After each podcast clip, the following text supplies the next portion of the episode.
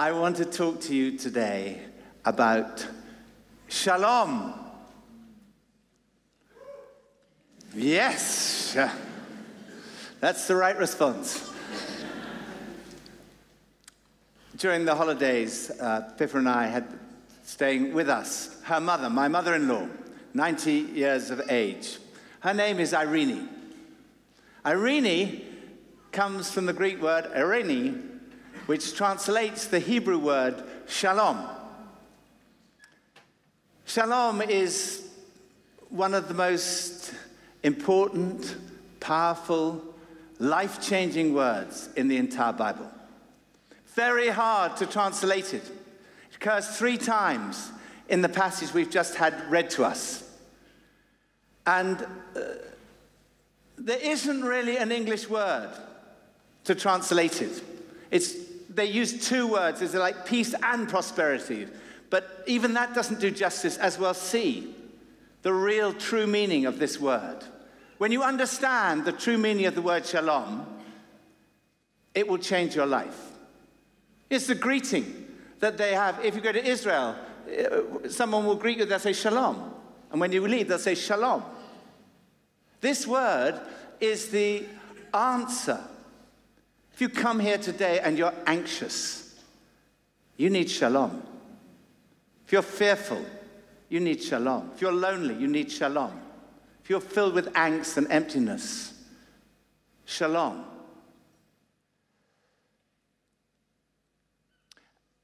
I don't know whether any of you have been watching Vanity Fair on uh, Sunday nights on ITV. Vanity Fair, the expression Vanity Fair comes from John Bunyan's book, Pilgrim's Progress. And he described Vanity Fair as a world without God. And that was taken up by William Makepeace Thackeray with his novel Vanity Fair. And each episode if you're watching it, you'll know it, it starts, ladies and gentlemen, welcome to Vanity Fair, a world where everyone is striving for what is not worth having. Now, that was a description of, he was writing about London during the Napoleonic Wars 200 years ago. And he was describing a world that is not so different from our own where everyone is striving for what is not worth having. People are striving for materialism, they're after, they're after promiscuity, they're after just stuff that was not satisfying their souls. And as you look at London today, we see this striving, this emptiness. And as a result, we see the drugs and the violence and the gangs and the knife crime and a lack of shalom.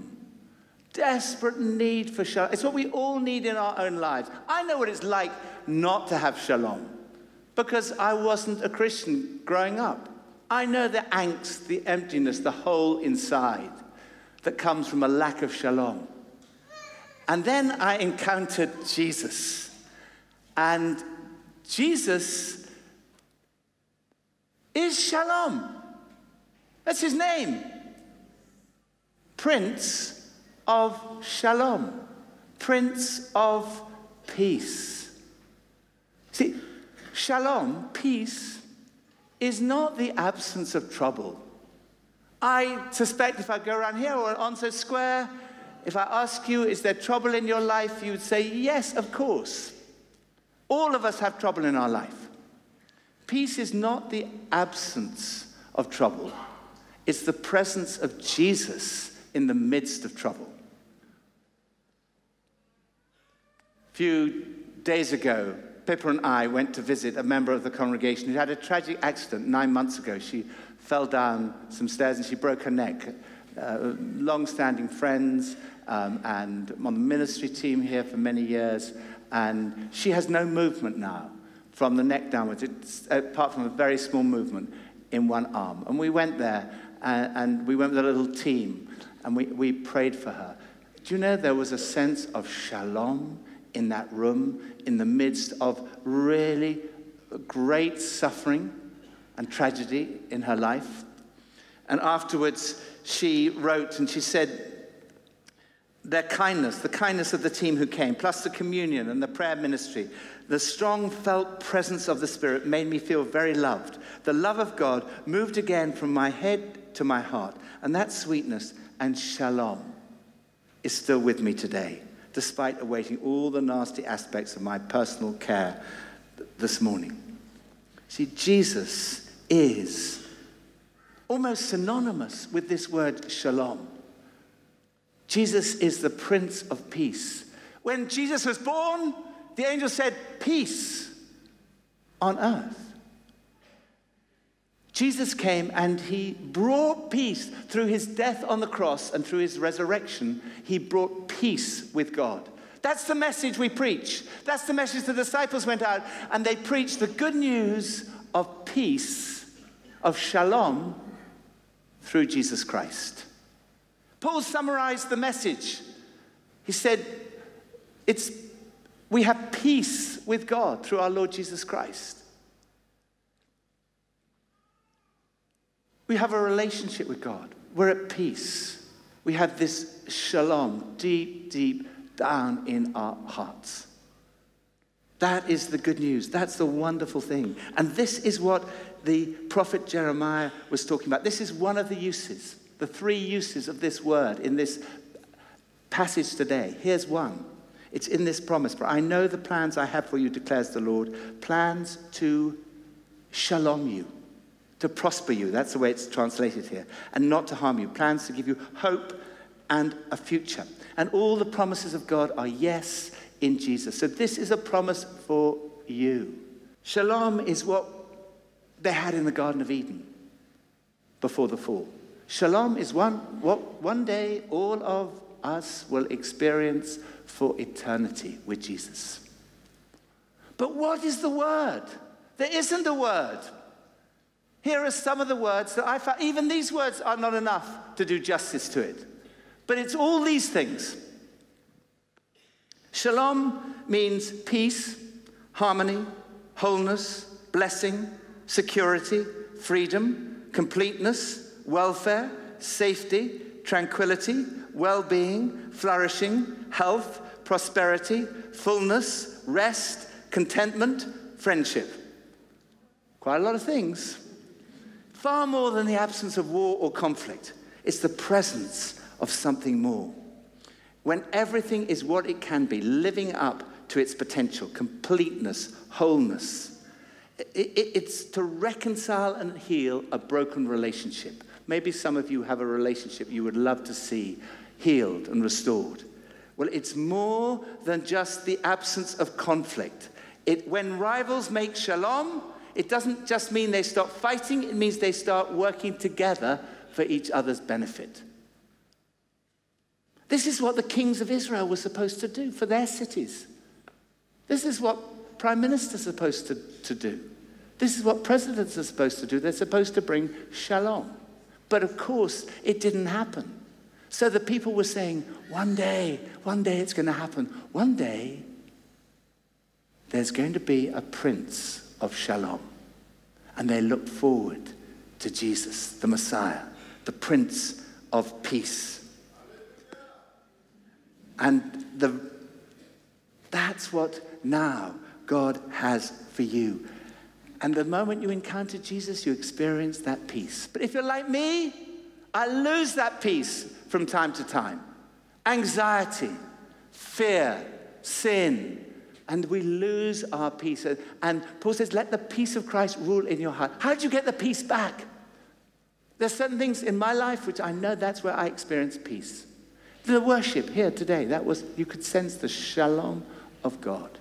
In, uh, when I read the Bible, I, that's why I love to read the Bible every day, because as you encounter Jesus, you experience his peace. As I walk around the park and pray, I experience his shalom. But it's not, not just on my own, it's in community. I, uh, last Thursday, we went with some friends who we'd been meeting with for years. Like, it's like equivalent, I guess, of a connect group. And we just spent, spent time with them. And the, the hours shot past, and we felt the shalom of God in that room. When I go into the 24 7 prayer room, I experience the shalom of God. When someone in our small group on Alpha last term, a guy who he just came to Christ on the encountered Jesus himself uh, six months ago. And then he came to help in the small group. And on the healing evening, he prayed for me. And his prayer was so powerful, I experienced the shalom of God. And his words and his prayer have stuck with me ever since that night. It's in community, it's in the church. This is not something you do on our own. That's why if you're not in a connect group, join a connect group. Get involved because it's in the church. That's why I love the holidays, but I miss the shalom of the community that we experience here. There's something amazing about the church. But it's not just about even that. It's not just about the church. We, uh, the context of this passage, a text without a context is a pretext. The context of this is 597 BC. The people of God had gone into exile, horrible experience. They were living in Babylon.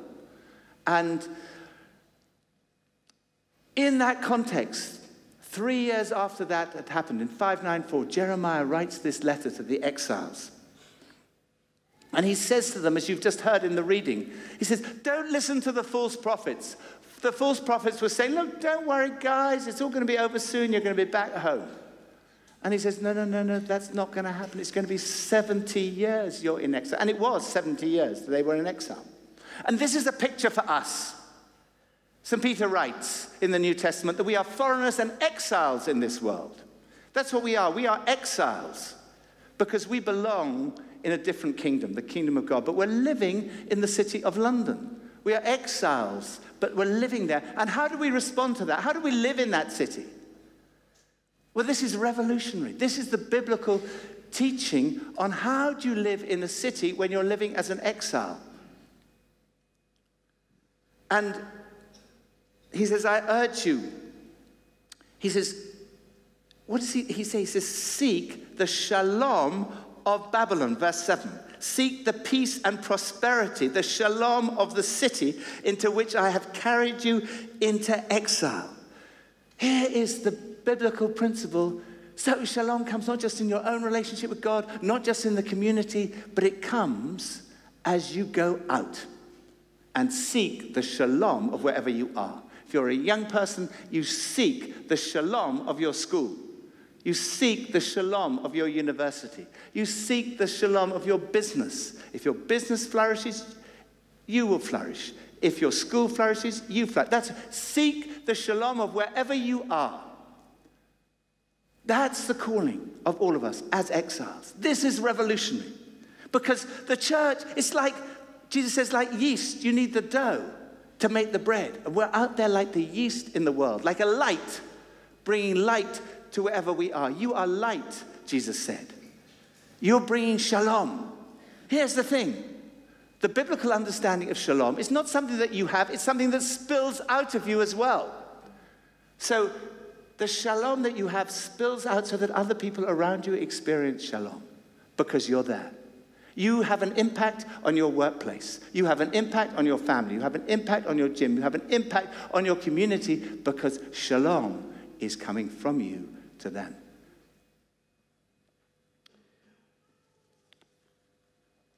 So, how does this apply to us? We're called not just to be a church in London, but a church for London. Others, cities have always played a strategic part in God's plan. That's why we're planting these city centre churches all around the country and they're having an impact on their city. You go to Brighton, and they've heard of St. Peter's Brighton. They know what's happening with the, the homeless, the, the young people. They, they see the people flooding into the church. It's having an impact on the city. And that's true of the, these churches all over now in Nottingham, Birmingham, Norwich, Bournemouth, Gateshead. But we also are in a city, arguably, according to Forbes magazine, the most influential city in the entire world. If you can change London, you can change the world. Could that happen? Could it happen in London? Could we see the shalom of Jesus come to London? You know, Vanity Fair times, it was in a very dark place, like at the moment. But then along came the impact of Wesley and Whitefield began to change the city. And then, you know, slavery was around still at the time of the Napoleonic Wars, but then Wilberforce, Shaftesbury, the start Raikes, the start of the Sunday schools. By 1910, there was a total transformation in the country. But then since then, it's been in decline, except for a little blip, which happened. If you're watching the series uh, on Netflix of The Crown, anybody? Series two, there's a, an episode where the Queen forms the friendship with a man who died in February this year, Billy Graham. He came to London in 1954 and people mocked him, silly Billy. He booked, he booked the Harringay Arena, which held 12,000 people. It had only ever been filled for one night. He booked it for three months. First night, it was packed. Second night, it snowed and it was still almost full. And every night thereafter, it was packed out. Then he went to Trafalgar Square, and the Trafalgar Square was packed out. Then he went to Wembley Stadium, and 120,000 people packed Wembley Stadium. And London began to experience the shalom of God. People were talking about Jesus. This is what they said about what happened at that time. Jesus was the topic of conversation in homes, factories, clubs, and pubs. Even more extraordinary was the transformation on the tube, on the London Underground. From the seemingly endless queues waiting at the station for tickets, one hears wave after wave of song rolling back towards the streets. They were singing on the Underground. The tube trains are packed with these singing multitudes, and there's a smile on every face. This quite spontaneous demonstration of Christian joy is most impressive. This is the Daily Telegraph. Is most impressive, and one cannot fail to observe the effect it has on passengers who board the trains at subsequent stations. That's the shalom of God spreading in London. And what, how, how in practice do we bring that? How could that happen again? Here's the first thing from this passage pray to the Lord for it. This was unique in ancient literature. Jeremiah says, Pray for your captors. They never did that. They did the opposite. They prayed against their captors. Pray for your, pray for your city. That's what we're doing on Tuesday here, Kingdom Come. Praying for this city. That's what the 24 happens in the 24-7 prayer room. Pray for your city. Then hold out Jesus. How does Shalom come to London? Jesus comes to London. That's why we do the stuff we do. That's why we do Alpha. Because like holding out Jesus is not just one of the things we do, it is the thing we do. We're trying to, as we want people in this city to know Jesus because if they know Jesus, they know Shalom. So, I mean, do you know it's amazing? There are hundreds of Alpha courses running across London, 10,000 in the UK. Something is happening. And then, strong and healthy relationships. He talks about marrying and having families and increasing. But this is all relationships. Relationships in your connect group, your friendship groups, relationships at work. Build strong, healthy relationships. And yes, marriage matters too. Marriage is under attack. And a strong and healthy marriage is brings shalom. I met a couple here at the 11:30 service last Sunday, and uh, uh, we'd been introduced them. They were, they were going to come to lunch, uh, and, and I, I, hadn't met them before, not consciously met them before, but they, they are. I knew them from their films because they're film stars. Both of them are film stars, and they live in Hollywood. And they came here to celebrate their 20th anniversary of their marriage. And they said that's almost unique in Hollywood. And I, uh, and I heard their story how they came as students to this church. They met at this church. They did Alpha here 20 years ago. They did the marriage course here, and they spoke about how the marriage course had had such an impact on their marriage. Now in Hollywood, couples come to see them because they see the example of their marriage, and they want to have a marriage like that. They want to have a family like that. You know, the, the lead stuff on, on the marriage course, parenting, this is absolutely critical, the marriage prep course. It's, it's life changing. This is having an impact on our city, essentially having an impact on Hollywood. This is the impact of shalom relationships, in, in the workplace, creating and cultivating a culture wherever you are in your business, your politics, government, you in your school. Amazing to hear what you young people at uh, Onslow Square, uh, in your schools, the impact that you're having, bringing your friends to church who are then encountering Jesus and experiencing shalom. This is happening right across. Uh, the, this is your presence wherever you work you are a carrier of shalom. You're bringing the shalom of Jesus to your workplace. And then the, the, the poor, to the, to the estates.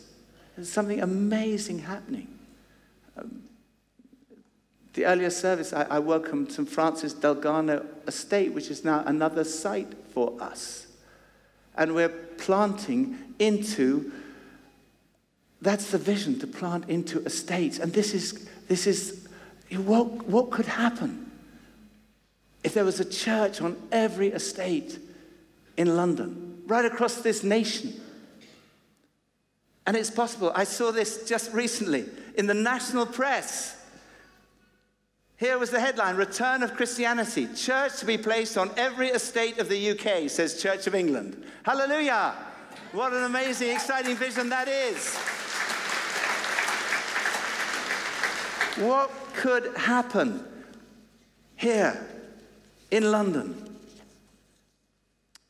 And you know, the, when Billy Graham came in 1954, 12 years later he came back, 1966, he came back to Earl's Court. And this is what people said. The impact of your time in London with all those hundreds of thousands of people hearing about Jesus has been so extraordinary.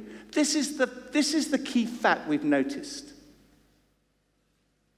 In Earl's Court, on the stage with him, were 52 Anglican clergymen, all of whom who were converted in 1954 at Harringay and were now ordained in the Anglican Church. 52. That was considered amazing and was going to change the country. But do you realize something even more amazing is happening right now?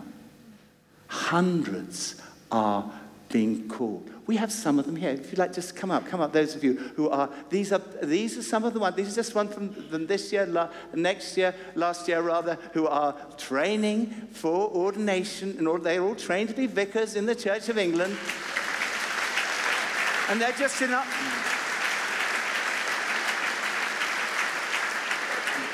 They're just some of the ones in our churches who are going to be planting. Some of them are going to be planting onto those estates. Some of them are going to be leading city centre uh, churches across this country in due course. These are just some of those that are here. But there are hundreds at St. Mellitus. And, and again, the national press has noticed in the week, a couple of weeks ago, a good week for the Church of England which is experiencing a surge in the number of young people training to be priests. Here are some of them. And then Sky News, millennials joining the Church of England has risen by 32%. These are all millennials. There's risen by 32% in the last two years. 54% of those are women. Hallelujah.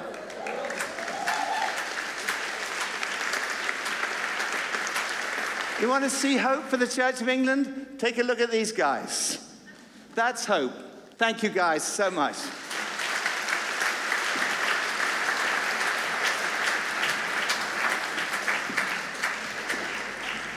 What could happen? Well, it's not just, of course, I've got the best job in the world, so I recommend being a vicar in the Church of England.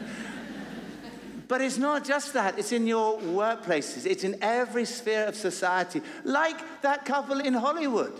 We need people in every area in politics, businesses, healthcare, schools, universities, right across every sphere of society. And you can bring shalom wherever you are because you're special, because you have God's anointing on you. You have God's Spirit living within you. All of you, you have the Spirit of God living in you. You have God's shalom wherever you are.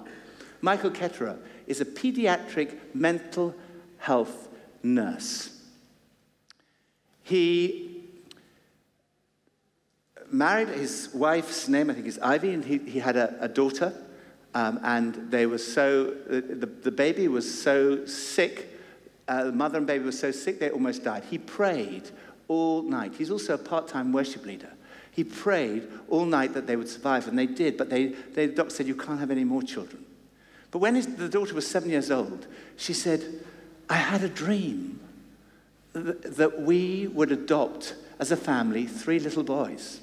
And they applied to adopt, and the first offer they received was of three little boys. And they adopted those three little boys. And then they thought, well, these boys had had such a terrible life. They, they were able to change that life. And then there was a four, they were offered a four-year-old little boy who had been home, was homeless. He was living on the streets. So they took him into their home. And then because he was a nurse, they said, well, we, there's, there's this, this, little boy who's got cerebral palsy. Would you, would you be able to adopt him? And they said, yes, of course, we'd love to adopt him. And so they now have six children. And uh, yeah. And he got the, the opportunity to go on to America's Got Talent. And this is what happened.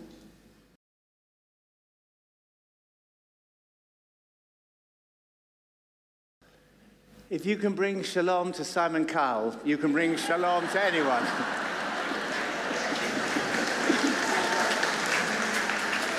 think of all the people in your workplace that you think, oh, they're like Simon Cowell, and they would never be interested. You can make a difference. They can be impacted by your life. And as you watch this next clip, think about these words applying to you because they do apply to you.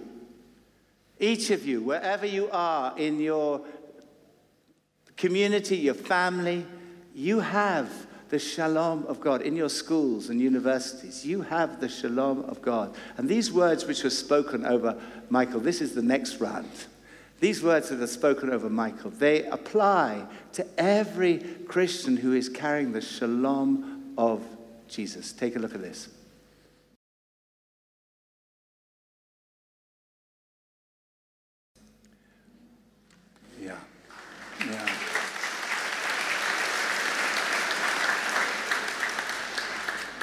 It's who you are and how you are. And that applies to every single one of you. It's who you are in your school and how you are. Who you are in your university, how you are. Who you are in your business, how you are. Who you are in that hospital, how you are. What could happen in this city as each of us and this nation, as each of us go out with the shalom of God, filled with his shalom, overspilling to others?